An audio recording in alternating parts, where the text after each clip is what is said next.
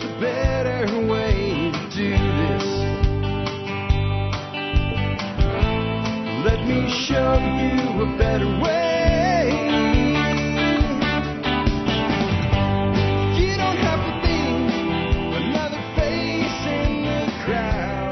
Well, hi, folks. This is Jack Spirko with another edition of the Survival Podcast. As always, one man's view of the changing world, the changing times, and the things we can all do to live a better life if times get tough or even if they don't. Today is Wednesday, December the 14th, 2022. This is episode 3217 of the Survival Podcast. It is Wednesday. As per usual, Wednesday is an interview day. We have a special guest today. Clara Pito. Clara is born in Hungary, lives in Australia, deep into permaculture, and why wouldn't she be uh, now living in Australia, being the birthplace of permaculture to a great degree? Kind of the mothership of permaculture, I guess, is the Australian, and, and really the Australian suburban permaculture uh, movement is the probably biggest individual single movement in permaculture. I know people like like to think that we Americans are like the, the biggest of everything. But the reality is, if you wanted to go find a place where the most permaculture happens um, in a group type of thing, like if you went out and talked to uh, a thousand people and, and find the most people that are doing permaculture and even know what permaculture is, it's probably like the uh, the suburbs and urban areas and kind of urban rural fringe throughout Australia. And again, that makes perfect sense with the Permaculture Research Institute being set up there, Bill Mollison having lived most of his life, especially after starting permaculture there, etc. Uh, Geoff Lawton being based out of there, though he spends a lot of time in Jordan and, and doing relief work as well. So when I got Clara's uh, Clara's application to be on the show, it didn't surprise me that permaculture is what she wanted to talk about. She is, uh, again, an Australian Hungarian medical scientist. She's the president of the Permaculture Central Coast local group near Sydney. She's passionate about urban permaculture and she's passionate beekeeper and mushroom grower as well. She's going to join us in just a few moments. Uh, we'll have a live stream that we'll be uh, putting into the audio podcast for those listening to the audio versus the live stream. You'll also be able to catch the video if you want to do that uh, by looking up today's show notes. Get all of the stuff we talk about today, resources, etc., including things that Clara might mention. I'll always try to append additional resources in if a guest mentions something. Episode 3217 of the survivalpodcast.com. And you can go down and find all the cool stuff in there, including links to today's two sponsors. Sponsor of the day, number one today, is JM Bullion. Uh, I'll tell you what, anybody that listens to the show for any length of time knows I'm a fan of cryptocurrency and specifically Bitcoin. And so when you say that, people are always like, well, I believe in gold and silver. I believe in gold and silver too. I believe in the computer monitor in front. I believe in the house that I'm sitting in. Believe in. Anyway, I also see value in stacking gold and silver. Always have, always will. And the place I get my silver, and you should too, is JM Bullion. Now, I'm paid to say that. They are a paid sponsor of the show. But they've also been a sponsor of the show for like nine years now. We have had JM Bullion as a sponsor. That's an incredibly long term relationship in the world of podcasting. They also will give you a discount if you're a member of my support brigade. Uh, once a month, you can get discounts uh, on individual purchases. And they will also ship your order for free. And they also have better pricing than like Monex and APMEX and Lear Capital. Uh, and if there ever is a customer service issue problem type thing, which almost never happens, but if there is, I can get the president directly by email in a matter of moments. Now, I, I don't know why you would buy from anybody else if you're a listener to this show, if you're looking for silver and gold at this point. I would go with JM Bullion. In fact, I do myself when I need to make purchases. Somebody wrote into me though. Um, I might add this to a feedback show in the future because I did save the email. It just occurs to me now. Uh, JM Bullion also has a buyback pro- program. Sometimes you want to sell your silver or sell your gold. And this person said that they do better when they want to sell some silver and gold back through JM Bullion's buyback program than they do like local shops and what have you, even with shipping involved. So, just something to think about there. Next up today is RidgeWallet.com. I was approached by Ridge Wallet, I guess four years now ago, four years ago. I mean, it was before COVID for sure. Uh, so we're going a four year range now. That's kind of crazy. but I wasn't sure. And they said, well, let us send you a, a Ridge wallet or two. Why don't you put it through its paces and see what you think? They also sent me the backpack and their backup power battery uh, as well, and I was impressed with everything, but especially the wallet. And I kind of was like, I don't know about this because I was always a billfold guy. And I was like, there's certain things I just shove stuff in your billfold. I'm going to have to get rid of. And so I thought, you know, you tell people you can do anything for a month all the time when it comes to changing their diet and things like that. So you can put your billfold on the shelf for a month and put the stuff that will go in the Ridge wallet in your Ridge wallet, carry it for a month, and then you can be a big boy jack and determine if you really need to carry the billfold. The only thing I lost by carrying my billfold was not having a lump on my ass when I sit in my car, being uncomfortable, and then taking my wallet out, leaving it in my car, and not having it to pay when I got to the cash register. That's the only thing I lost was the inconvenience of having a lump on my butt. I really enjoy the minimalism of the uh, the, the the the Ridge wallet.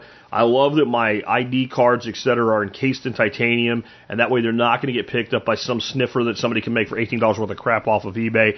And Ridge Wallet has just a ton of cool EDC stuff now, and members of the support brigade ten percent off everything.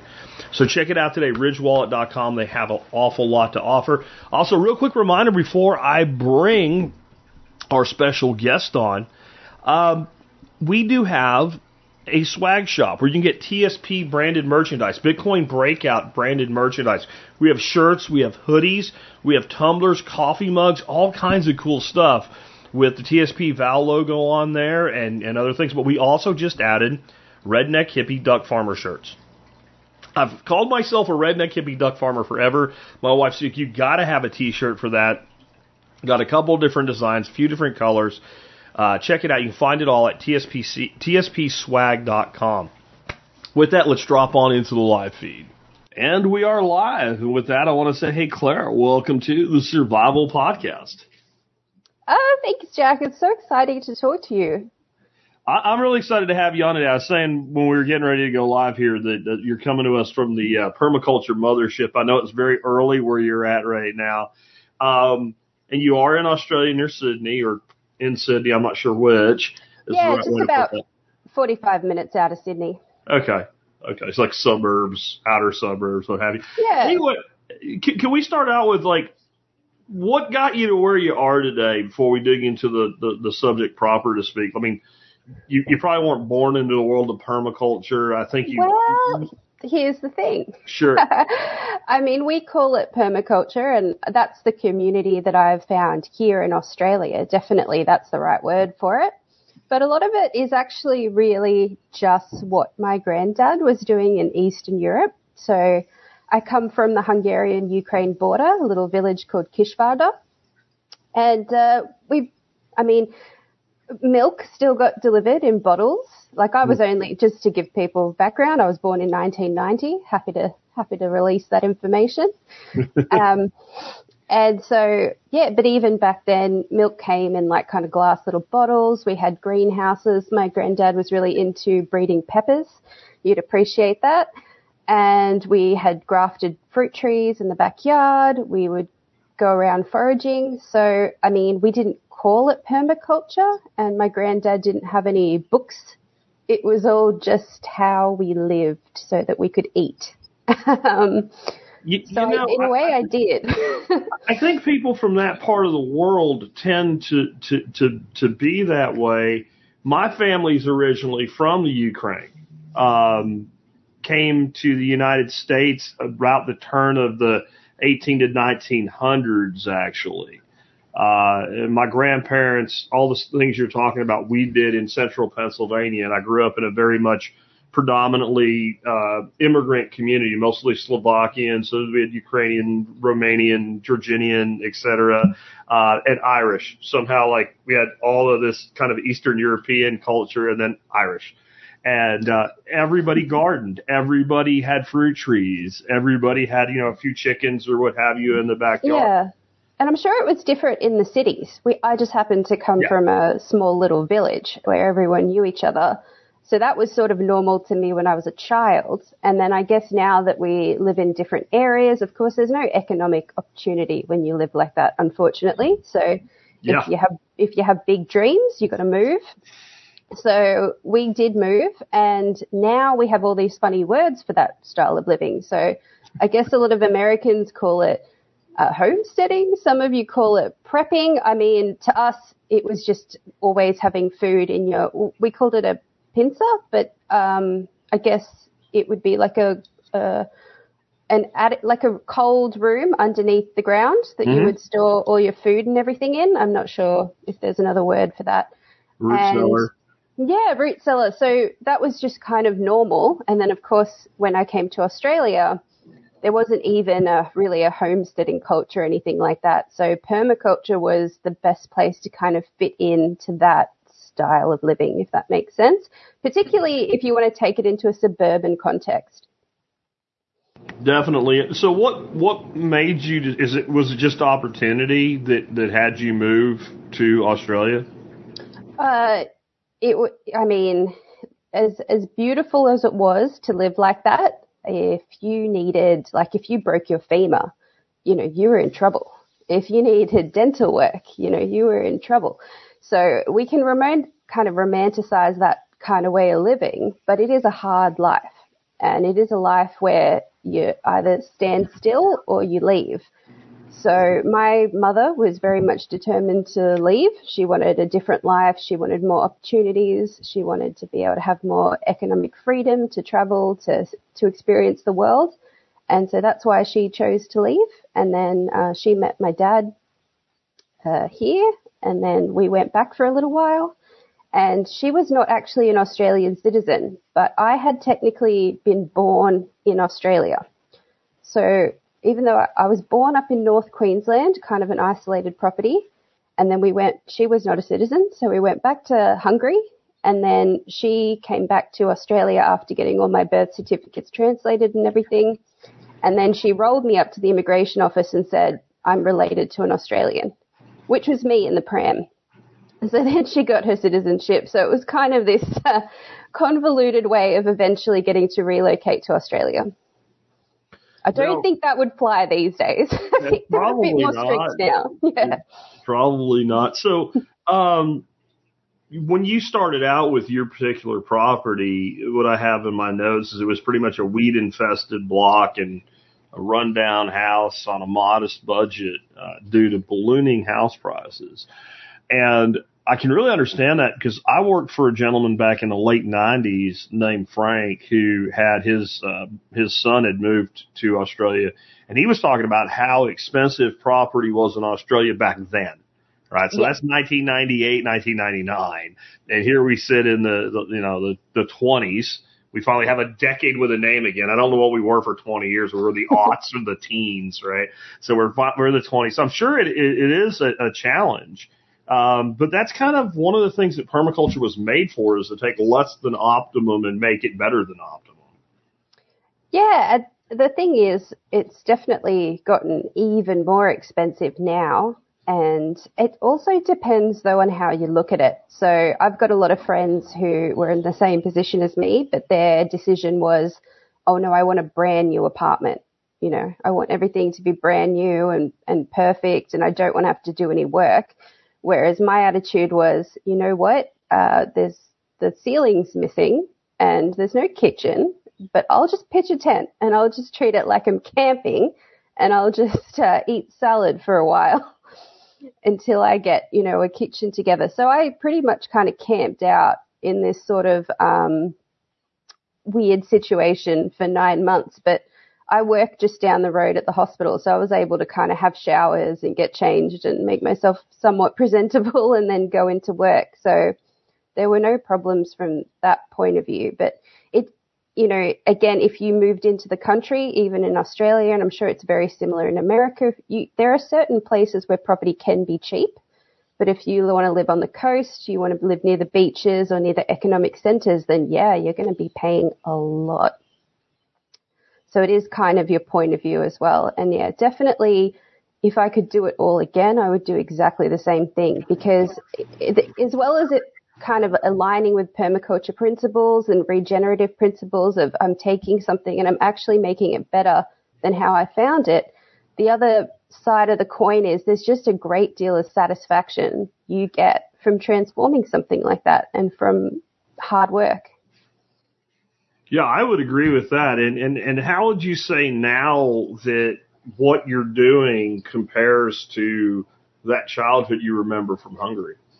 Oh, look, it's still it's still very different. I'm Yeah. not going to lie. Um, My life is the reality of the situation is the older I get, the more I appreciate how much easier my life is. And of course, my grandfather lived through war, and now there's war there again. And he used to tell me stories about hearing the planes and hearing the bombs. And now my cousins are in exactly the same situation, which is kind of awful. But you know, here in Australia, we, we call ourselves the lucky country and we, we really are the lucky country. Like it's, you've got to be a real special kind of person to starve in Australia. Like it is just, um, it is just wonderful. The climate is great. Uh, you know, there's a lot of public resources around. There's a great community. So it's very different. And what I have now is really done more out of a sense of partly nostalgia for what how we used to live, but also I guess to try and be more healthy, to try and improve your mental health, and just to try and build community for when things are not so great. And most of my life things have been very easy running, and I think since the pandemic there's been a lot more focus on actually there is a time where I'm going to go to the shop and I'm not going to be able to get lettuce or I'm not going to be able to get certain things. And so I guess the last couple years have been very different to the 20 years before that. Yeah, I, I, I think that I noticed like two extremes with what happened with uh, inventory in the groceries uh, when the whole pandemic started. Was one was long term storage dry goods that most people that bought it didn't even know what they were going to do with it. They just did it because it was the thing to do. And then the other thing was like the the the really fresh things like lettuce and stuff like that, like the produce section would just look like somebody like like my flock of chickens went through it or something. There's pieces thrown around and everything was gone and it was amazing how many people that kind of looked at the lifestyle that we're talking about today a little bit down the nose, so to say, or not, you know, a little bit weird, like, oh, that's pretty smart. Like all of a sudden I was getting a lot more questions you know, I always have from my audience, been doing this 15 years, but like people think, well, like, you know, you, your family must be all on board with it. Extended family, no. But then all of a sudden, like, well, how do I put a garden in? And, and do you guys have any extra eggs and stuff like that? Like that went uh, para, parabolically up, uh, Yeah. at least at the beginning. Now I'm seeing people already kind of, you know, forgetting what they remembered really, really quick, I guess would be a way to put it. Well, here, I don't know if it's the same in the States, but here, fresh food, the price increases are huge. So during the drought, we had, I think, about a 35% increase in the cost of food on fresh foods, just purely because of drought. So then we had the supply chain disruptions, and now we've got a combination of floods and inflation. Hmm. So even though the food's available, not many people want to pay for it. And so, of course, when they do put price caps on things, so again, no one starves, they tend to put the price caps on things like grains. Sure. Um, so flours, grains, things like that, breads, they'll always be cheap. But things like lettuce, fresh lettuce, good quality organic produce, extremely expensive. So yeah, I'm sort of in the same situation where a lot of people at work kind of, uh, I work with a lot of academics, um, university educated people. I'm a scientist and a lot of them, uh, sort of look at my hobbies as something that they would never have time for. Um, and they enjoy it when I kind of bring stuff in for them. But at the moment, it's, oh, how, how did you grow this? Yeah. Yeah. You're a scientist, figure it out. It's a plant. You put a seed in the ground and it grows, right? But it, Well, I'm, I'm, I'm very much like a, I'm going to come to your house and we're going to set it up together. yeah, you know, like I, I'm really excited to have more people growing because we are quite, I think you realize how fragile you are. Like even though I have this great setup and I've grown food for as long as I can remember, you know, I just had a wallaby come through and just do so much damage. I don't know if you know what a wallaby is. I know what a wallaby is. It's like a little kangaroo. Yeah, absolute plant murderer. most of the time he's all right, but he's obviously had a bad day and just decided to trample quite a few of my garden beds. So it, things happen, and the more people around that are growing, the better it is for you because all those people who now I'm saying, let me let me help you, let me help you set that up. It's going to take a couple seconds. I've saved seeds. I've saved about a thousand seeds from my lettuces. Let me help you with that. Let me clear up a patch for you. And then next time the wallaby or a hailstorm or who knows what wipes out my lettuce collection, I'm going to be knocking on that door. Remember how I helped you? Can have some lettuce? That's definitely something. Whenever I find like a new plant or a new variety or something that I, I I'm like I want this to be part of my life, I always give away cutting seeds, whatever it takes to propagate it all around me. So if I lose what I have, that's you, you know, we have this term seed bank and people think of that as like an ammo can full of seeds or something. I find that to be pointless. Your, your germination rate's going down, you know, year after year. A seed bank to me is get as many friendlies as you can with as much of what you need and they're growing it and they're reproducing it and they're saving seed and they're, and if you do it locally, then they're building local resilience into those varieties. And then you have this, this, this basically like a form of cultural capital yeah, Yes. existing in your own community. And I, I've always tried to do that. I'll take some, plant them because, yeah, maybe I'll need it back someday. Yeah, so Um, we have a seed bank through Permaculture Central Coast. So we run our local seed bank, and there's another one just a bit down the coast, uh, Lake Macquarie Seed Bank. And we, but we take ownership of that one, and we're very sort of. It has to be locally grown seed, and it has to be organic, and it has to be sort of stored in a particular way, and we take that quite seriously. And we've got some amazing volunteers that are in charge of that they package everything up, they put it all together in a seed bank, and then at meetings when we hand out the seeds, we say, don't forget, let it go to seed, bring some back for us. And that's how we manage that. So, and that's good because a lot of people sort of, again, think when you say seed bank, they think of, yeah, like I've got a shoebox full of, you know, $3 seeds that I bought from the local hardware and I've just packed them all up and I'm just hoping that, you know, when something happens, I'm going to pull out that shoebox and I've got all of these seeds. Of course, you know, that's not how it works in practice. Yeah. Yeah. um, I think that every person that gets into growing their own food has envy of somebody else who they think has life better and easier because of climate, soil conditions, etc. I think every place in the world has its own unique challenges. Australia is a great place to do permaculture. Like we said earlier, it's the like the mothership of permaculture. But there's a lot of climate extremes in in Australia. There's floods and fires and drought, and I'm very familiar with drought being from Texas. Um, how has has that affected you both maybe at the macro level, like you were talking about earlier with supply side, but what about even the backyard permaculture? Is how do you deal with those challenges? Yeah, so Dorothea Mackellar has a poem. I love this sunburnt country, this land of flooding plains, its beauty and its terror. Something along those lines, and that's something that gets quoted a lot. Because we do, we have fires, flooding rains, droughts, a lot of clay, shale, cracked soil. If you're close to the coast, you've got sandy soil. So there's definitely challenges. The thing that works for us here, where I am along the coast, is I don't really get frost. So that makes life a lot easier. That's one thing I don't have to worry about. It used to always make my family in Europe very jealous. But drought's a big problem. So we're almost on permanent water restrictions. Even during the floods, not all the councils made water free, which is kind of amusing because our dams got to 100%. But that's kind of a, you know, twice in a lifetime event for that to happen. Most of the time we're on some type of water restrictions, which means you know, you're not supposed to be running sprinklers. You know, all the hoses that are sold have had to have like a hand operated nozzle and things like that. You pay quite a bit for water, I would say comparatively.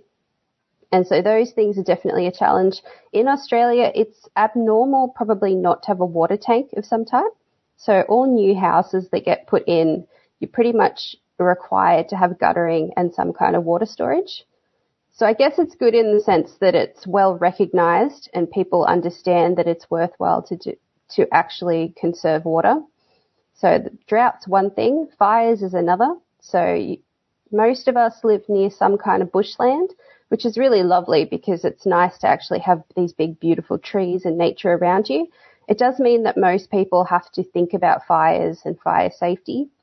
During a big fire season, if, even if you live in the middle of Sydney City, you still end up with some pretty bad smoke pollution. So we were, it was sort of ironic that before the pandemic, everyone had already stocked up on P2 masks because we'd just gone through a horrific fire season and the P2 masks are the one thing that would help you breathe through the smoke because it would actually become an irritant, particularly if you're someone who has asthma or something like that, children in particular, few people that are quite vulnerable to those particulates that are in the air. I guess as well as that, we just, it's very unpredictable weather patterns. So you can go from 20 degrees one day to 30 degrees the next day. That's in Celsius. Sorry, I don't know Fahrenheit. And all those kind of things do throw up challenges. Most times the kind of like deciduous plants struggle to know what season it is. So like this year, I had gladioli shoot up in the middle of winter. And I was like, what are you doing? So it's it's interesting, but I would say I still consider it to be an advantageous climate in the sense that again, people are used to conserving water. We have the infrastructure to be able to conserve water well.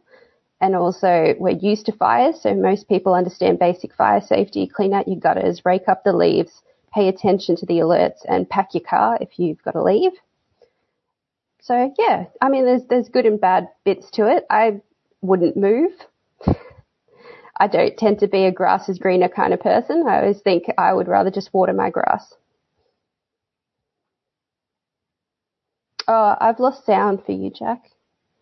It, I, I had go. jets flying out here, so I had the mute button and forgot about it. And, um, I was going to say one of the big advantages at the suburban urban scale with water is that it makes if you're doing water collection or even if you're using well or grid water, irrigation a lot more feasible than trying to do it broad scale. It also makes water efficiency as far as mulching and you know shade. Like if you pull shade, a lot of things won't grow, but timing your shade so you have morning and afternoon sun, but late day shade, things like that are a lot easier to do. There's a lot of areas in a standard backyard just based on Mm. infrastructure, adjoining properties, et cetera, that create these little microclimates and all, where you That can be, be- yeah. very water wise in if you design it right.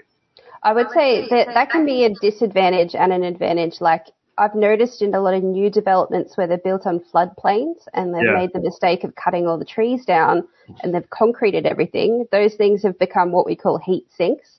Yeah. Of course, now the government's catching on to that and they're trying to fix it. But once you've cut all the trees down, uh, it takes, it's very difficult to fix that problem. So they're bringing in all sorts of rules about people having to change their dark roofs to white roofs and, you know, but they're just playing catch up. The problem's already there. They've cut down the trees. They've created the heat sink. Yeah. So that's a problem in some areas. In terms of what you're saying about shade, I don't know if you've got a lot of experience with eucalypts, Jack, but they're actually very well adapted to that sort of environment. And I Mhm. wonder whether they would be good in Texas as well, because they're very drought tolerant and they've got these sort of thin leaves. So even though they are an upper canopy plant, they don't behave in the way that most rainforest upper canopy plants would behave in the sense they don't block out the light. They have these thin leaves that allow some of the light through. So even though you could have a canopy of eucalypts above you, you're still not in full shade. And that can be really advantageous to gardening in a hot climate. And then in winter, because the canopy is high, when the sun comes lower, it still lets quite a lot of sun through in winter, but protects you from the harshest rays in the middle of sun in summer. So it's quite, quite an interesting tree that way. And I really love having them around.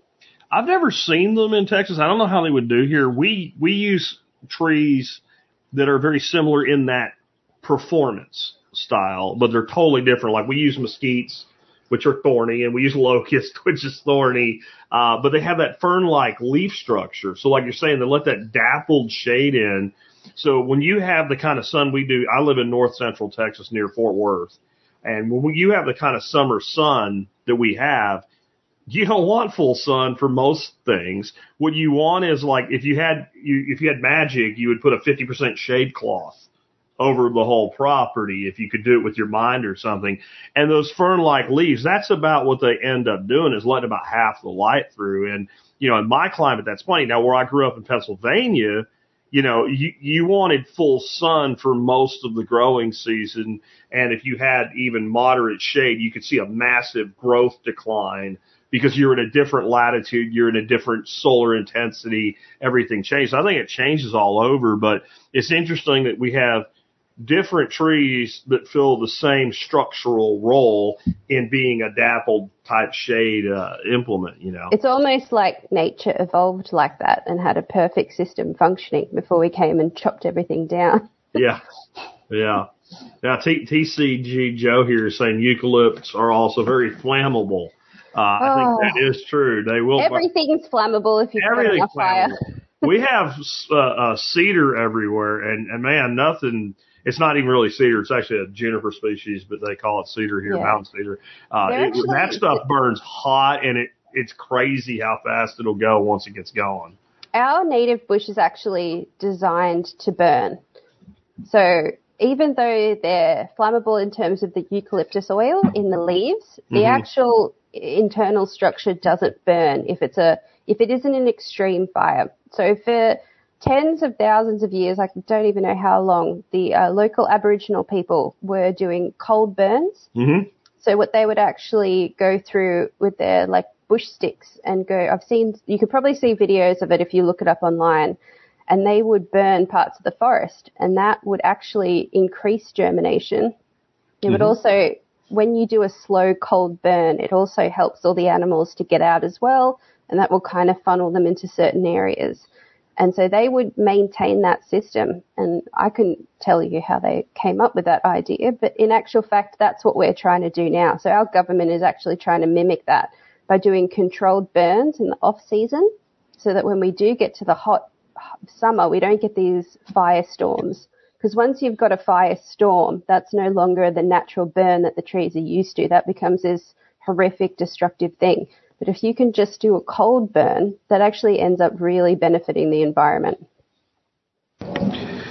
So um, you've also been setting. You've set up a group, uh, a local permaculture group, and can you talk a little bit about what that's like to to run a, a local group of people that are permaculture enthusiasts? Yeah, so I didn't set it up. Luckily, they were already operating before I got here, which is fantastic. We're really lucky that we've got quite a few permaculture educators that already exist because actually being the home of permaculture, it was actually taught in TAFE and some, if you did horticulture or something like that in TAFE, you would actually learn a little bit about permaculture. And we also had individual permaculture courses that you could do. Sorry, I should say TAFE is like a technical college. So that's that's the word for that. And yeah, so they had already set up. I just came, put my hand up, decided to volunteer. And since then, we've made quite a few changes. So previously, we kind of met up in the dark and did these kind of formal courses. What we've changed to now since the pandemic is we're going around to different community gardens and we're meeting outside in the sun. People with young families, younger people with kids and things like that are participating a lot more now which has been really lovely. And we just go through, we do different talks. So we'll talk about seed saving, propagation, how to fill up our seed bank, how to create a pond, all sorts of interesting things. And it's been just really fantastic. It's just really great to, I guess I've got a few different worlds that I live in because of course I've got my work, which is a very technical, scientific sort of crowd. Then I've got my friends who are all kind of millennial women. And then now I've got my permaculture group. So there's only one out of three of those that want to listen to me talk about plants nonstop for hours. And that's the permaculture group. So it's really, it's been really fantastic having them there. It's also a, just a really great resource. So we have a share table and basically whatever you have in surplus, you bring in whatever other people have in surplus and we can change. And we've also got several produce shares around the area.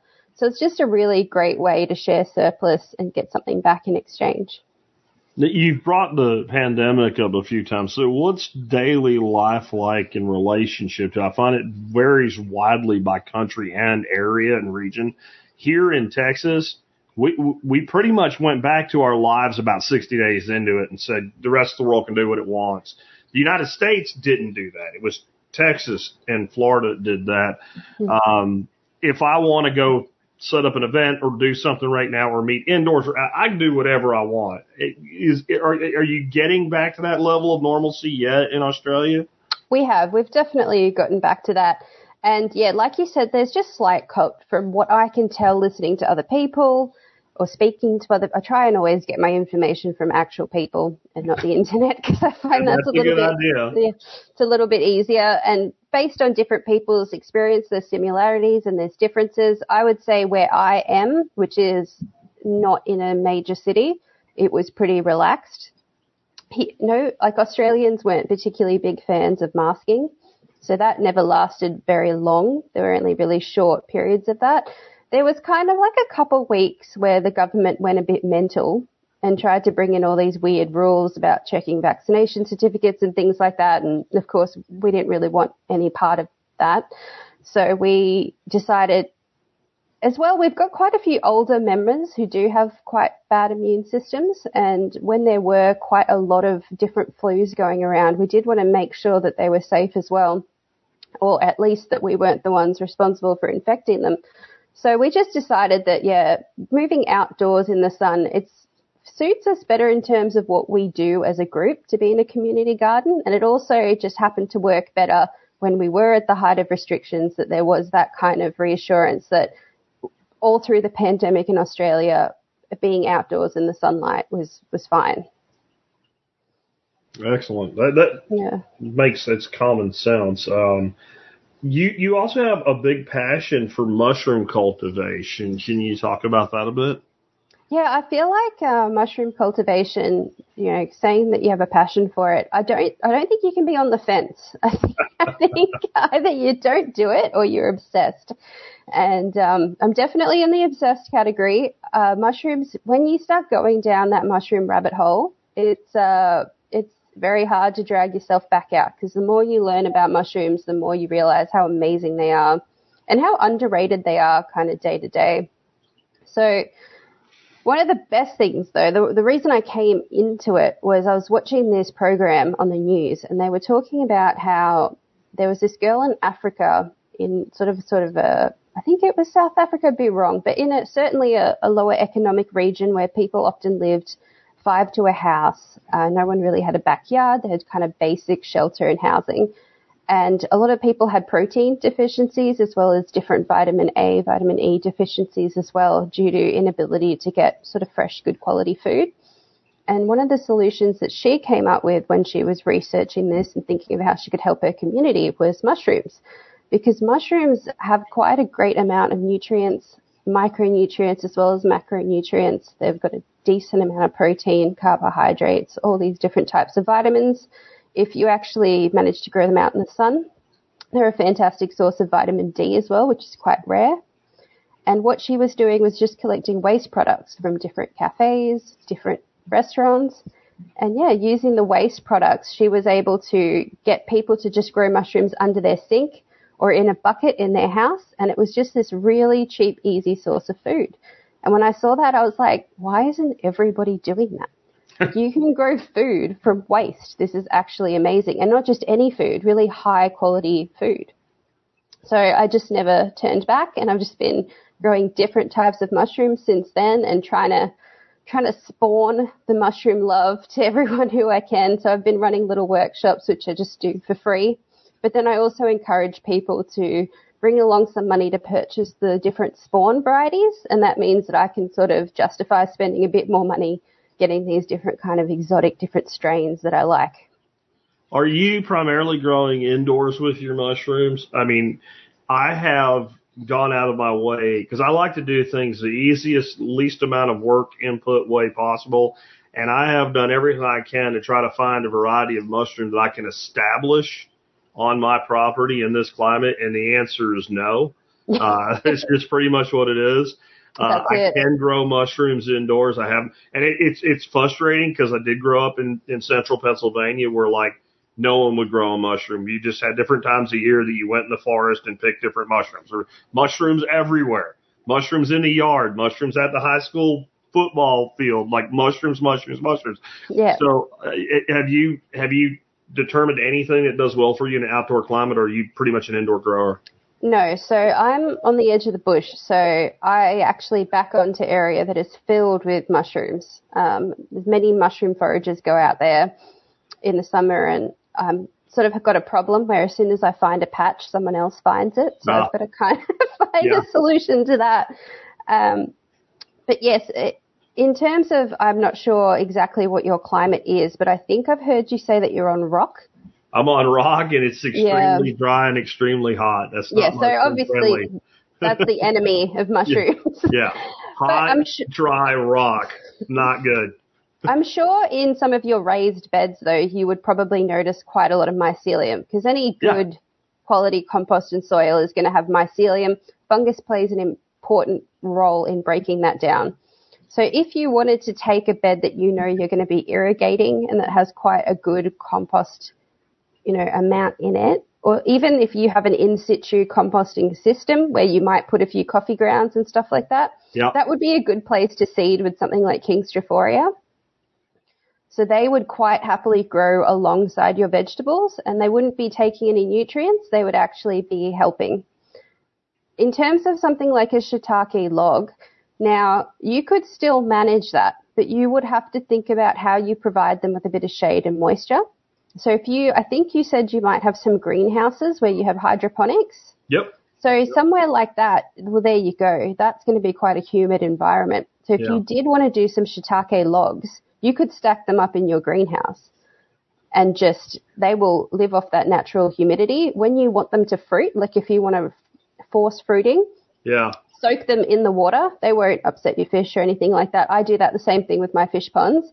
Soak them in the water for a couple days, pull them out, smash them on the ground, prop them back up. That'll cause them to fruit if you've got a big event and you want to have shiitake for it. I do mostly grow my more exotic varieties indoors because, well, one, they're really pretty to look at. So I like seeing them there on my kitchen bench. It also means that I'm guaranteed a yield because my kitchen is naturally fluctuating in, it just so happens the exact right temperatures that the mushrooms love. So Ah. we're fluctuating between like 80 and 25 degrees. We've got fluctuations in humidity. That just happens to be the perfect environment for a mushroom. Your bathroom or your laundry would be a similar situation. And so I just use, um, I don't know if I have a bucket handy. Here we go. I just use two litre buckets like this and I stack them up and down and you can see this one's about to fruit. So I just stack those up in my kitchen and I've just got a constant source of mushrooms that way. So if it's going to be, I'm, I don't eat meat. I'm a vegetarian. So for me, mushrooms are a constant part of my diet as a meat alternative. So for me, it's just having that constant source of food. I could so I see definitely growing the hell out of mushrooms if I didn't eat meat because well I'm not gonna not eat meat. We won't go there, but but it is Well, I eat, yeah, I eat a lot of that is the thing that well. can stand in well, in my opinion, especially Good things cooking. like yeah. like shiitakes, like big beautiful portobellos, like oyster mushrooms, like they are great stand-ins for that. If I was trying Mm. to make a meal and fill that role, that I would go there before I went to tofu or something Yeah. like that. So when I went through a phase of just not wanting to go to the shops, and I was just, I, know, I just got into this mood where I was like, I don't want to go. I don't want to deal with it. Um, I've got chickens, so I would get some eggs from the chickens. I would get some mushrooms from my mushrooms. I would get greens from the garden, and I could just eat like that for days. You know, that's a perfectly healthy, well-rounded meal with everything I need. Yeah, I, I find that if you're looking at it from a nutritional profile, it's much easier to make a vegetarian diet work, in my opinion, anyway, than a vegan diet. Having things like eggs alone, right? There's huge nutritional uh, input for the human body, and I, it, it probably makes things a lot easier. It's I, I could live that way if I had yeah. to. I'm not, I'm not going to live without any. Like you can't take cheese and eggs away from me. I'm sorry. I, I just I'm not going Yeah. there. No way. I've got a I've got a few friends that are vegan, and I it to me to maintain health seems like a lot of hard work, but I'm not into telling other people what they should eat or what they shouldn't eat. I think that's a decision you make on your own. You don't need me to pipe up about it. But I will say that my friends who are vegan, when they see how my chickens live, they're like, "Oh, I'll, I'll eat those eggs." I'm like, yeah, because my chickens have a better life than people in Eastern Europe right now. Yeah, And- you know that's that's something that I I generally agree with the not the nutritional, but the ethical reasoning of the average vegan for their decision. There's there's a nutritional reason that some make, and another is an ethical decision. And when you look at a CAFO, Hmm. I, I, or a chicken chicken farm. yeah, Ugh. yeah, which I would just say it's a CAFO for chickens, right? Like, Yeah. like no, I, I understand. That's why I don't, I generally don't eat food that comes from that system. You know, I, I buy beef from a guy that's a mile down the road. I raise my own ducks and chickens and what have you. And, um, it, we've, we're, we're way comfortable with that system because no one sees it. Right? If you saw it, you might not be so comfortable with it. And they go out of their way to make sure in You don't see general people don't see Yeah. it. You know? We actually, I'm sure it's similar in America because I've got a few American friends that I've spoken to who say that, you know, agriculture has a huge amount of control in terms of the government and regulation. Uh, these massive big companies. It's the same in Australia. There are actually rules about not being able to go near people's farms or not publishing the location of Mhm. farms now. That's actually illegal because that is what was happening. People were actually going to the farms with a camera and saying, this is where your food's coming from and that caused so much uh, negative publicity that Yep. they've actually put in laws to ban you from seeing where your food comes from. Which, when you think about it, is just crazy. And of course, anytime you've seen a a, a chicken, like I. I have to say, if, if, you know, I don't, I think Australian beef is raised pretty well. We just happen to have a lot of land and they're, usually they're, they've got a pretty good setup. But chickens, oh my goodness. If you've Yeah. seen where your chicken meat comes from, I Same. mean, it's just disgraceful. So one of the things they've done here is on very rare occasions you'll see a truckload of chickens driving down the road and it's just awful looking where they're going to be processed. And generally those trucks roll about three o'clock in the morning. So Yeah. they hide the, even the transport where they have to be transported from one point to another for processing because it's just stacks and stacks and stacks of these birds just defecating on each other. Ugh, and it's, yeah.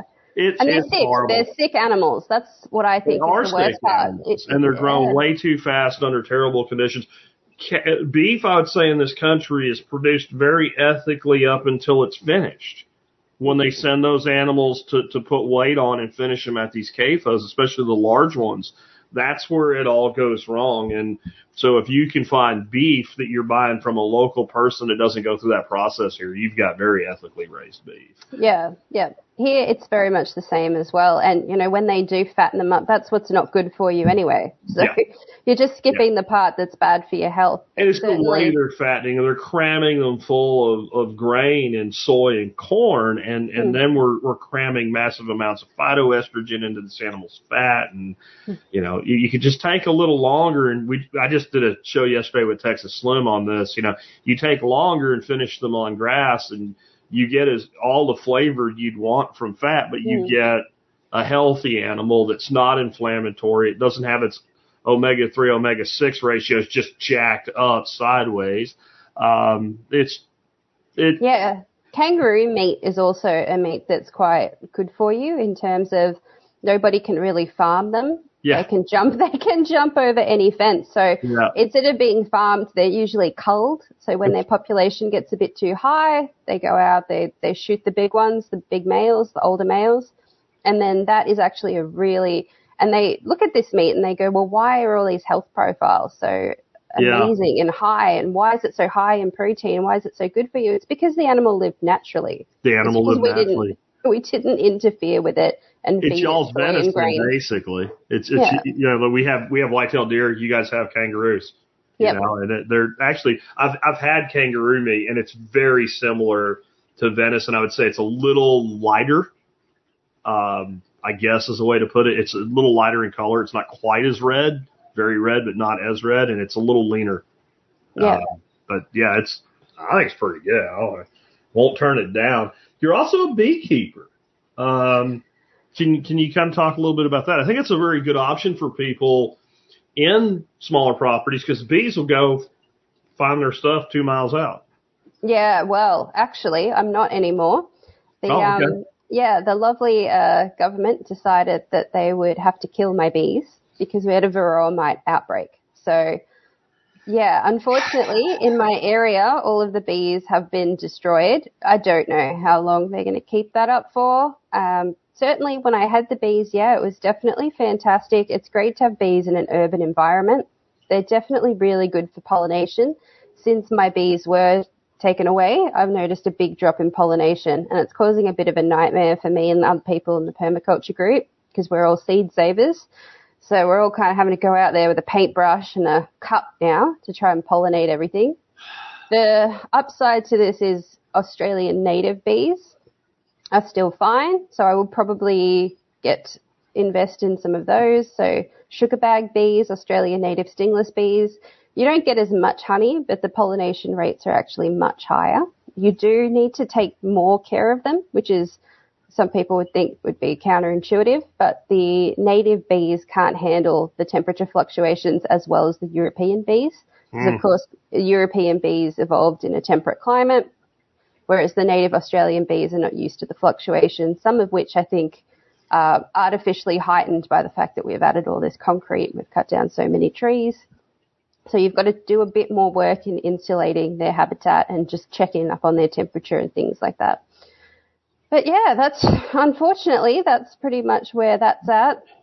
Um, I don't know if that's sort of made uh, made the headlines or anything like that. Probably not.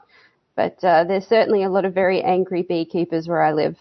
It's it's always the government's solution that we're going to save a thing by getting rid of it. It it it it boggles the mind. It's why I'm an anarchist. I'll just leave Well, it at that. Uh, yeah, I mean they we have the DPI, which is the Department of Primary Industries, and I always just call them the Department of Poisoning Everything because Yeah. that's that's their solution to everything is just poison all the time. And I'm like, wow, okay, good good job, guys. we- we've had issues with the mites here, as, as Renegade Butcher's saying in the comments there. But what we found is a lot of the beekeepers here that are doing what they call small cell keeping, where they have a slightly smaller uh, comb size.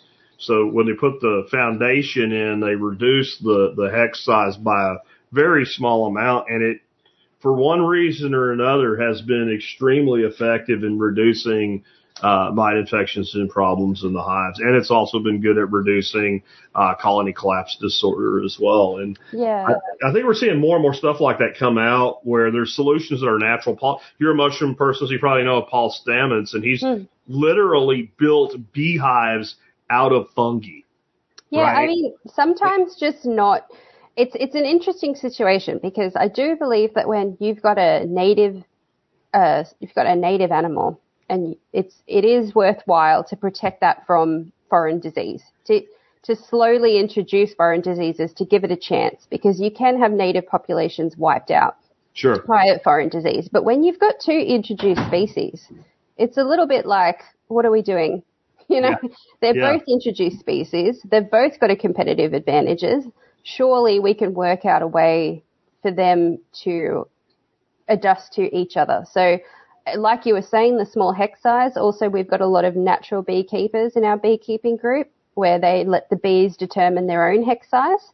So it's very much creating an environment that is most close to what they would naturally Kind of like a do. top bar situation That's or something it. like that. Yeah. Yeah, and but for me, I've always had uh, vented bottom boards with diatomaceous earth in the bottom. So, yeah, so that is actually really good for preventing hive beetle, but it also helps the bees to naturally get rid of their own varroa mite infection as well. So that mm. was how I would deal with pests for my bees was just having a vented mesh bottom board with diatomaceous earth in the bottom. And I use the diatomaceous earth for the chickens as well. So once that diatomaceous earth fills up with hive beetle and things like that, I chuck it, chuck it straight out into the chicken coop and then they get to eat the bugs and the di- diatomaceous earth dries up their coop a little bit as well. Helps them with mites too. No, we were already talking about the fact that you're you're you're a vegetarian, so you're not eating meat. So I know you're not eating rabbits, but you keep them. And I've heard from a lot of people that keep rabbits that do keep them for meat. That even if they didn't have them for meat, they would keep them for fertility alone. Oh, uh, okay. I always say this to people who they want to have some kind of animal system in order to get compost. And they Yeah. often look to things like chickens and quails. And I love chickens and quails. uh, Don't get me wrong. But in terms of if, if your output that you're actually looking for is compost, I've never seen anything that creates compost like a rabbit. Like every day I am taking out massive like litter trays full of like nitrogen, um, potassium, everything. I've actually got a post on Facebook. Maybe I'll, did you want me to have a look if I can? I've actually got the statistics for, cause, Yeah, sure. because it's come up in our group so many times. I actually Yeah. did research it. So let me have a look As to here what they produce. as to what the actual like different the requirements ratio are. is. And I know one of the really cool things about it is that you can use it. You don't have to compost it. You can put it straight onto a garden bed, and that's Yeah. that's pretty unique in the world of manures. It's you know they call it hot hot manure, and you don't want to use straight on chicken or cow or Yep. anything like that. Now I'll tell you, my ducks they go wherever they want to, and it doesn't mess nothing up. But that's a that's a big difference Yep. between putting it somewhere and having it spread out. So I've got it here. So, so it's three to four point eight percent nitrogen, one to five point two point eight potassium, one to three K. So if you look at, for instance, that compared to cattle manure, you've got double the nitrogen, you've got triple, more than triple the potassium, and you've got double. Yep, you've got double the potassium. Sorry, and triple the phosphorus. Hmm. So for worm castings as well, it's about similar. So the in terms of the actual just the NPK that you're getting, you're looking at triple, double what you would get from other manures. You've also got magnesium, boron, zinc, magnesium, sulfur, copper, cobalt. So they're eating predominantly dark leafy greens, particularly if you're raising them yourself. So we know that dark leafy greens are extremely high in these micronutrients. And yes, you can put it straight onto your beds as a soil conditioner. So there's no need to actually compost them in a system. You just kind of scatter it around and dig it in a little bit. And that's fantastic. And just the, I mean, I would say 10 times what a chicken produces is what a rabbit will produce in terms of actual compost and manure.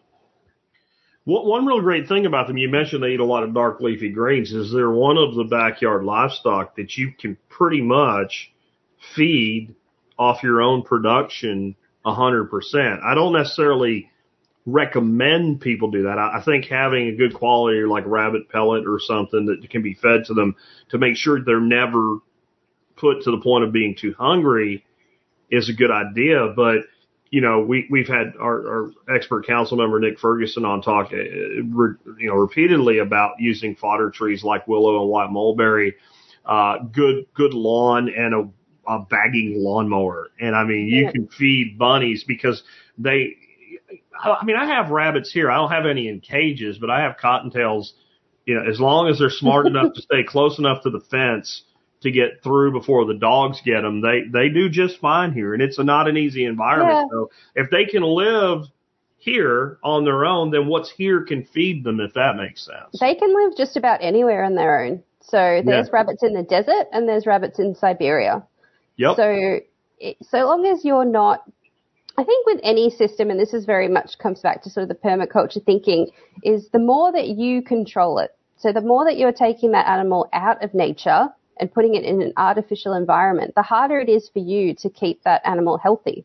Correct. Whereas if you're, so yeah, if you've got an indoor pet rabbit, you need to put effort in. You've got to look up, look, it needs 80% hay, it needs 10% this. You've got to actually put a bit of effort in. You've got to cut its claws, you've got to feed it. But if you can let the rabbit live naturally and spend time in like a, you know, caged outdoor area where it has wood, where it can do its own dental care, it can sharpen its own claws, it can dig, it can eat the grass that it would normally eat, you almost don't have to do anything. So yeah, it just it just depends on how you live and how it fits in with your lifestyle. The other big upside to rabbits is they're obviously like really popular with children. So Yeah. you, Yeah. don't have a hard time getting the kids to keep an eye on the bunnies because they are very cute. And are you using some other ways to, to generate some extra income, like Airbnb, I think, and plant sales is what I've got here? Yeah, so even though I have a uh, well-paying job, um, that I went to university for and so on and so forth, I have really big dreams of like permaculture projects. So I have so many things that I want to do. I've renovated this whole house. I've added a story to it. I've changed the whole block. And now I really want a sort of passive outdoor greenhouse where I want it like an outdoor bathroom with some wicking beds and some kind of ponds. Anyway, look, the crux of the matter is all of these ideas cost money, quite a bit of money. so in order to sort of supplement my income and I guess a functioning kind of home economics where in Australia and probably in most places in the world these days, your property is the most expensive thing that you own. It's the asset that you're putting the most money in. It's what you're paying for. So it makes sense that you would want that asset to give you something in return other than the eight hours you spend sleeping on your pillow. So that was my, where I came to this and I thought, well, how can I get a return off my most expensive asset, my property? And I decided to rent out the bottom story of my house on Airbnb. So I've made that a self-contained flat. It's got their own bathroom, kitchen, two bedrooms. Someone's staying there right now, actually. And that's rented out for, you know, $200 a night. And basically I block it out maybe 50% of the time so that I can have my own parties and things like that. Yes. my little panda bunny there. That was uh, one of my permaculture group people had to get rid of a whole bed of parsley and that was the best day of her life. Because I just came in with this entire raised bed full of parsley for her. But yes, uh, so again, having things like rabbits, chickens, a lot of people from the city really appreciate when they come with their kids. The kids get to come collect the eggs with me, do things like that. They can pet the bunnies, and then that's probably the easiest money you'll ever make because honestly, you're, you know, if you're doing your own cleaning, I'm not, I've got one of the cleaners from work to come and help me out, but you're basically doing a turnover and that's it. And your money's just coming in for that. And then as well, I've decided that when now that my fruit trees and my grapevines and all those things are getting to a size where I really need to prune them back quite hard, instead of throwing all those prunings away, I'm just sticking them in a pot full of dirt. And then it turns out that every mulberry pruning, every grape pruning, I can sell that for about $20. So that really adds up as well. And that's kind of all just going into my greenhouse fund at the moment. so it's not money that I depend on. It's money Sure. to pay for the expensive things that I really want. It, it's making making the hobby pay for itself because the hobby pays for itself in two ways. One is if I if I grow it and I eat, it, I don't have to buy it, and then the other way is through money. Um, I do a lot with outdoor ponds and stuff, and every once in a while we'll sell a koi for a couple hundred, three hundred dollars, uh, or we'll sell a, a fifty cent goldfish for fifty bucks.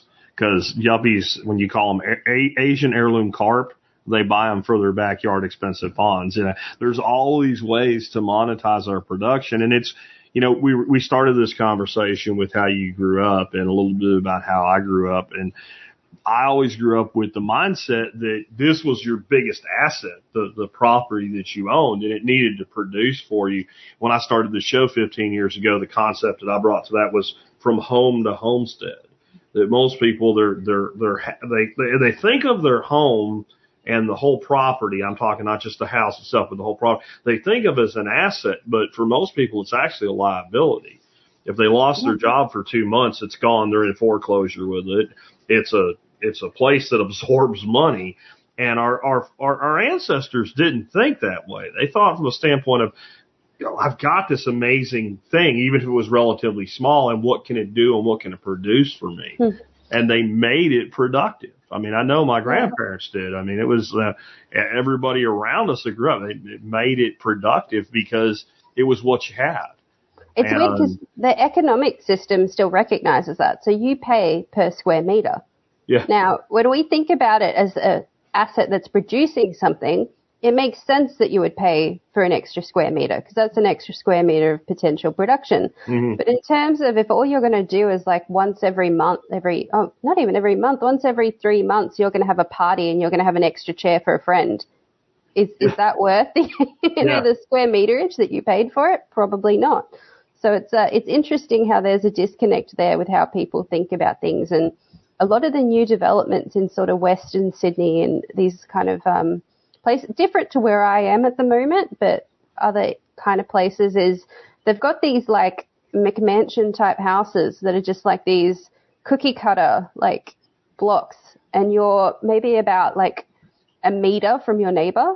Mm-hmm. And it's sort of like you've got no backyard, and the verge, you usually park your car on it because you've got like three cars per family. And it's just like, why don't you just live in an apartment? Like, Yeah.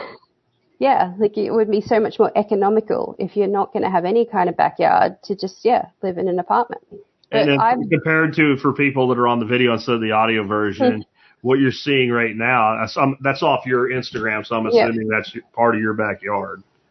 Yeah, that's the view from my balcony. So I've done the opposite of that, and what I've done is bought a small house. So it's still a suburban lot, which is 750 meters squared, but my house is only 80 meters squared.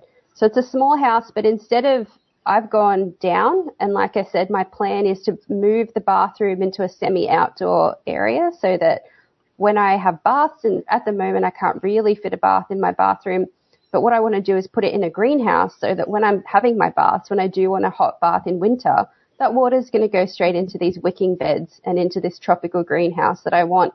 So I'm just trying to be clever with the space that I actually need so that I do have this beautiful big backyard. So, so tell us about, and we'll we'll finish up with this because you have it your upcoming dream project. What is what is Yeah. the dream for this uh, passive solar greenhouse extension? Yeah, so my current climate is warm temperate, which is a fantastic climate to grow in. However, things like vanilla bean, chocolate, some sapotes, kind of those more exotic tropicals, I can't grow outdoors.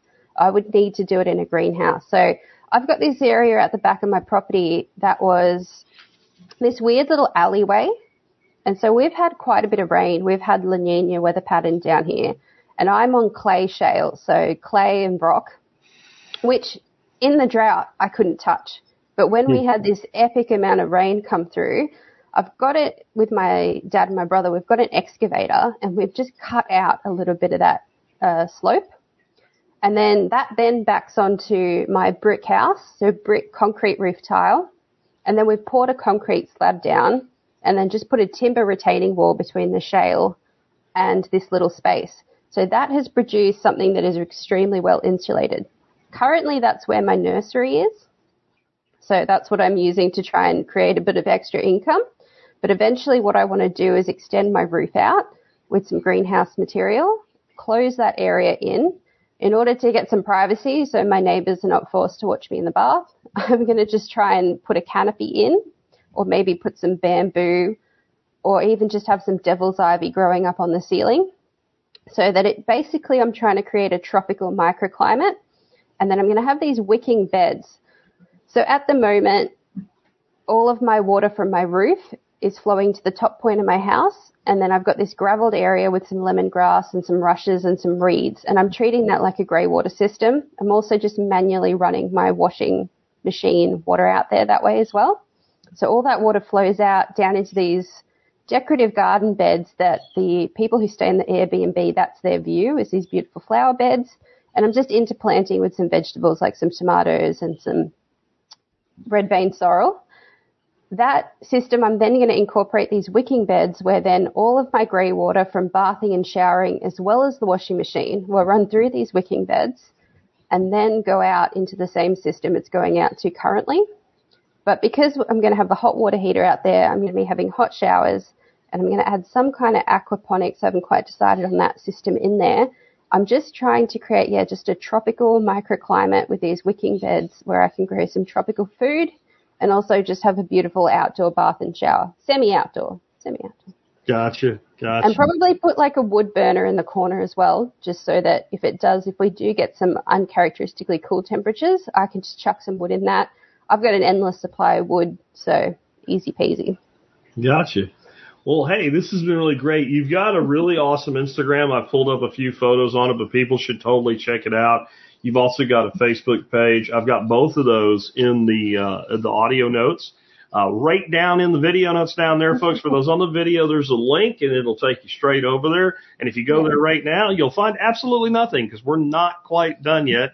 But about one hour after Clara and I wrap up here, which will be very, very soon, Yeah. uh, the audio will go out and all the stuff we talked about, there's links for all of it that will be with the audio posting that goes out into iTunes and Stitcher and Fountain and all that other stuff.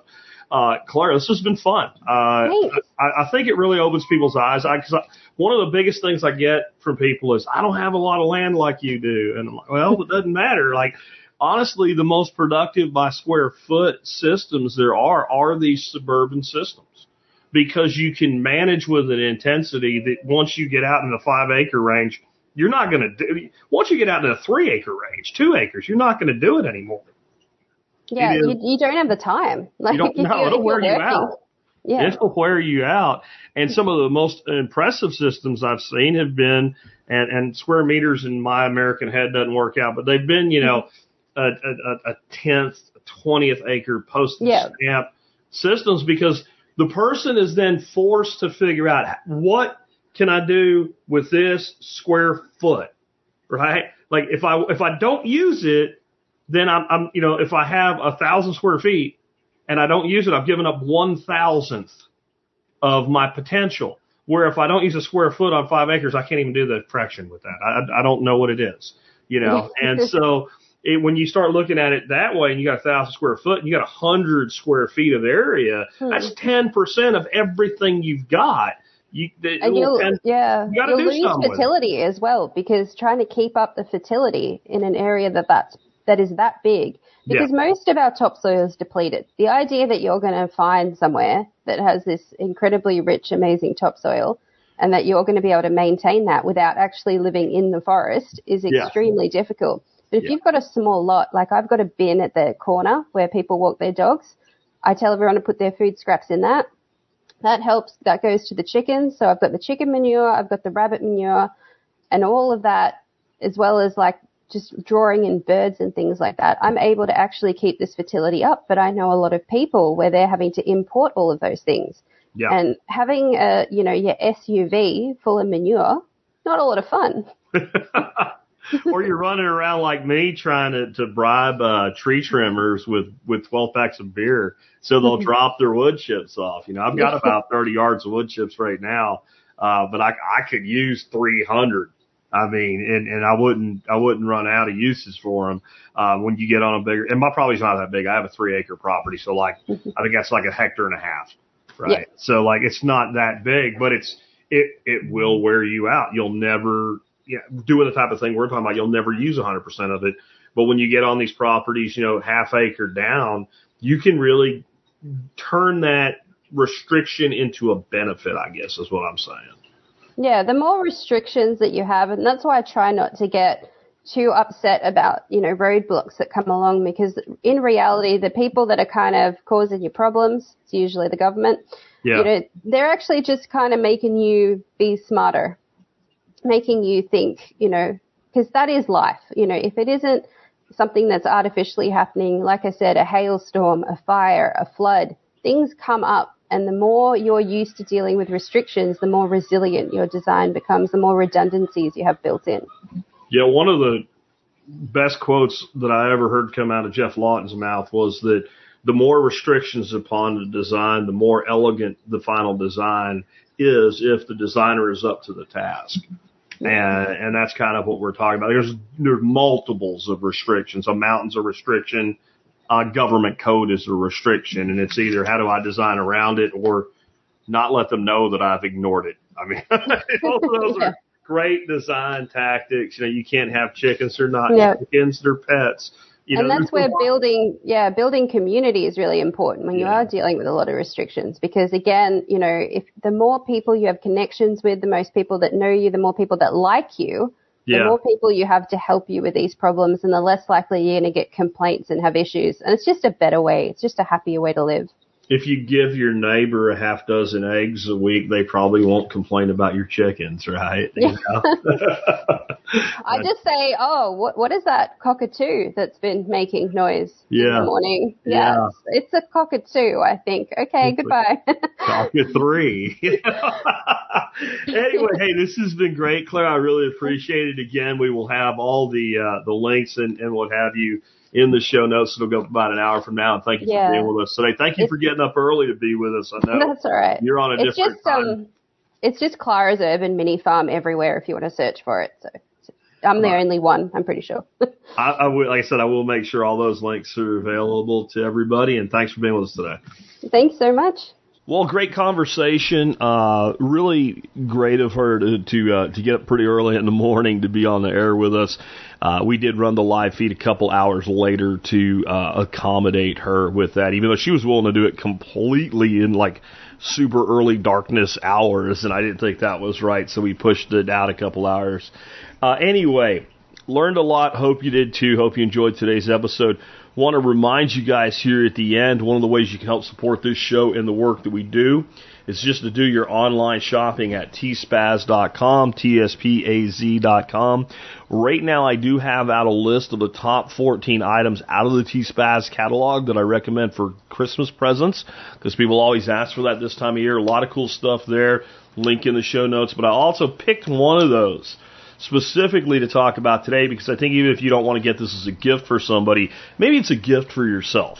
And we are entering that time of year where we have lots of downtime. It's a good time to get into like intellectual learning of new skills. And when it comes to herbs, even if you don't go out and, you know, wildcraft the herbs yourself, herbs are something that are very affordable. You can buy whole dry herbs and things like that. So this is a great time of year to turn yourself into an herbalist. You know, we talk about dealing with the systems of support being down and what have you, and having the ability to use plants to heal is one of the most valuable skills skills you can develop. Well, here's the good news.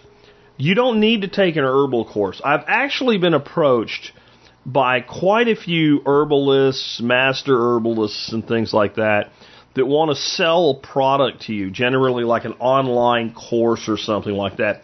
They're usually several hundred dollars or more. And it's not that I doubt these people and their capability. It really isn't. It's that I know what you're going to get at that level is going to be less than you can get by spending $23 on the book that I'm recommending today. I know that it is. Now, it might be right for some people. I'm not crapping on it. And if you're out there and you're like, I listen to this jerk and I have a course and he won't sell, yeah, I might not sell. I'm not saying don't buy it. I'm saying I just don't want to get in a third party relationship like that.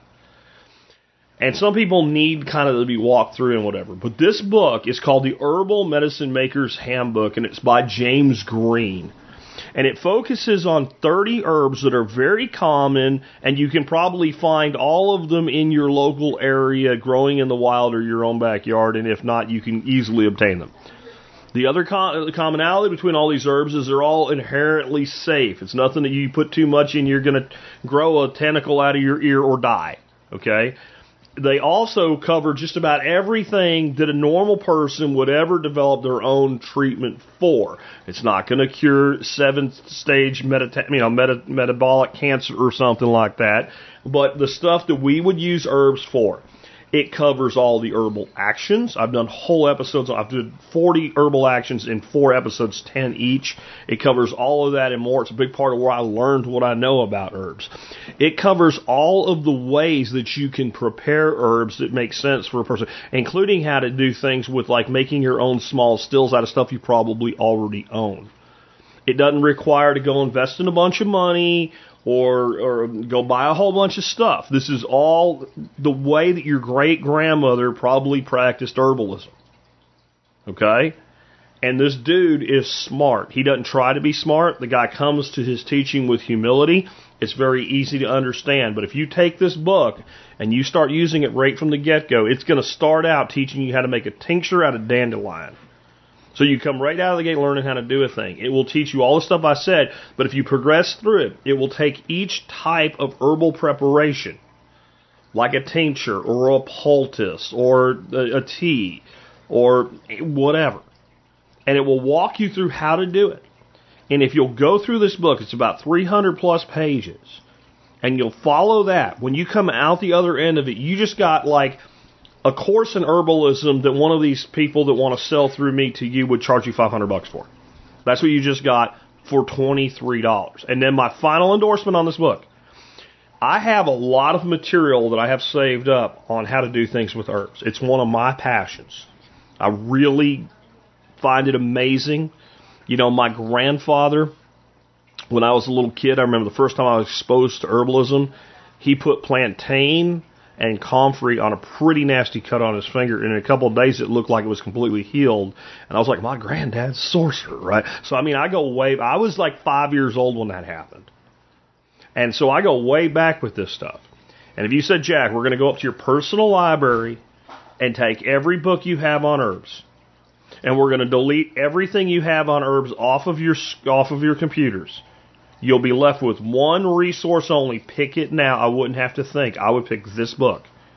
This is the one book that I would have above all others on the concept of herbalism. It's 23 bucks.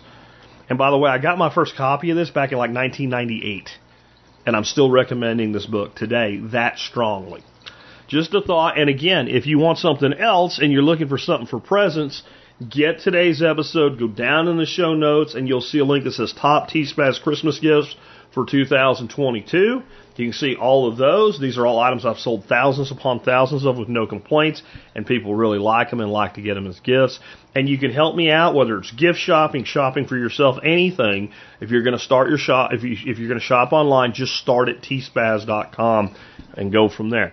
With that, let's go ahead and wrap things up. I appreciate uh, having you guys today. We're going to stick with permaculture tomorrow although we're really going to call it homesteading, but homesteading and permaculture kind of go together like peanut butter and jelly. Um, we're going to talk tomorrow about the third pillar in homesteading. So we're doing a series on the four pillars. The first one that we did was gardening. Then we did backyard livestock earlier this week. The next one we're going to talk about perennials in the backyard and backyard herbs and foraging. So that'll fit really good with what I was just talking about. And then it probably won't happen till we come back after the Christmas break. The fourth pillar that we're going to cover is foraging and local trade knowledge. You put those four together, you start living like our grandparents did. So tune in tomorrow. That will also be done with a live stream. We'll be going live tomorrow at 11 a.m. Uh, you can always find out about all the upcoming live streams where tspclive.com, tspclive.com. The only way you won't find out something about one coming up going there is if you go there. It's one we already did and I ain't put the new one in yet. That happens generally the day of early in the morning or the day before late in the day uh, of the live stream. I get that up there. But how would you make sure you don't ever miss it? Get on the Telegram group. Go to the survivalpodcast.com, click on Get Social, and get on our Telegram group or just our announcement channel. I always put stuff out about the live streams the day of, usually a couple, three hours before they go live. If you're on YouTube and you're following me on YouTube, make sure you don't just subscribe.